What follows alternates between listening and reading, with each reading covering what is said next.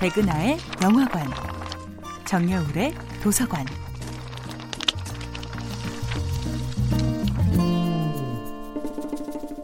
안녕하세요. 여러분과 아름답고 풍요로운 책 이야기를 함께하고 있는 작가 정여울입니다. 이번 주에 만나보고 있는 작품은 플로베르의 마담 보바리입니다. 모두에게 오해받는 사람, 그 누구도 제대로 이해하려 노력하지 않는 사람, 엠마 보바리를 다시 이해하고 싶어지게 만든 사람은 바로 이 작품의 작가 플로베르였습니다. 누구에게도 제대로 이해받지 못한 엠마 보바리. 그 한 사람을 지키기 위해 작가 플로베르는 이렇게 말하기도 했습니다. 마담 보바리, 그건 바로 나입니다. 내가 바로 마담 보바리다 라는 플로베르의 외침은 저에게는 이렇게 들립니다. 내가 바로 퀴어다. 내가 바로 가장 비참한 마이너리티이다 라고요. 퀴어는 단지 성소수자만을 가리키는 것이 아닙니다. 이 세상에서 차별받고 오해받으며 소외당하는 모든 사람들을 가리키는 말이 바로 퀴어라고 생각합니다.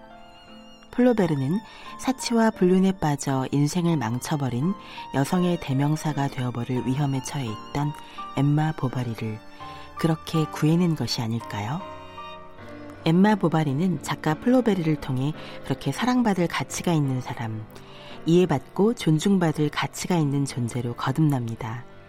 이 세상에서 아무도 날 이해하지 못할 거야 라고 생각했던 아이디어를 결국 누군가가 이해할 수 있는 생각, 우리 모두가 공감할 가치가 있는 생각으로 바꾸어 주는 것이 바로 글쓰기의 힘입니다.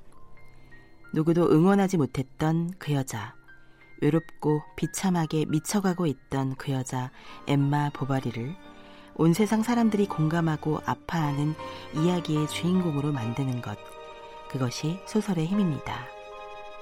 그렇다면 당대의 사람들은 왜 그토록 마담 보바리를 증오했던 것일까요? 마담 보바리는 우리 안에 영원히 사랑받고 싶은 마음, 아름다운 장소와 아름다운 사물과 아름다운 분위기 속에서 영원히 살아가고 싶은 불가능한 환상을 자극하는 인물입니다. 바로 그렇게 사람들은 마담 보바리를 그토록 치명적인 위험인물로 낙인 찍었던 것이 아닐까요? 엠마 안에 꿈틀거리고 있는 결코 해소되지 않는 욕망.